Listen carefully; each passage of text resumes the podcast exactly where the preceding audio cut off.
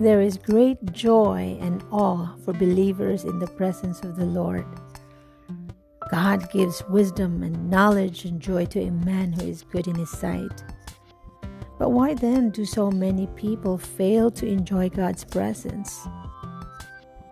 Perhaps we may not really know Him. But He says to you today, I have loved you with an everlasting love. Therefore, with loving kindness, I have drawn you. God cares for you deeply, and when you spend time with Him, He expresses that love. He cares about my heart, your heart, about our love for Him and our sincere desire to obey Him. We do not have to earn His acceptance. We do not have to work for His care. When we spend time in His presence, He teaches us His ways and how to live each day. He does not want us to be afraid of Him with human fear. He tells us to fear Him, but we do this with a reverent fear, one that worships the Lord and acknowledges our love for Him. Do not be afraid, He says, because our lives are in His hands, and He will lead, protect, and provide for us when we seek Him and not punish us. So let's break away from sin, because sin hinders the fellowship God wants us to enjoy with Him. Sin not only blocks God's best for us, but it stops us from experiencing His wonderful presence. Yet God not only extends forgiveness, He also promises restoration to us. When we forsake our sin, repenting of it, He brings us back into fellowship and the blessing of His love. How can we begin to enjoy God?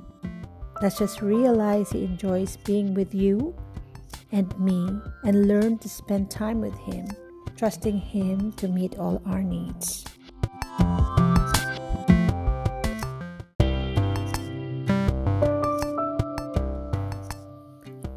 How can God use an imperfect person like me? The problem isn't our inadequacy or that we are imperfect. It is that we have allowed our feelings to overshadow the truth of God's word. In John fourteen twelve, Jesus made this amazing statement, "He who believes in me, the works that I do, he will do also, and greater works than these he will do." Once we have confessed and turned from our sins, we are cleansed permanently. The Lord purifies us and equips us for His service. And the question is not, do I deserve to serve Him? Or am I talented enough to represent Him? Rather, the question is, will I obey God and trust Him to show His love to others through me?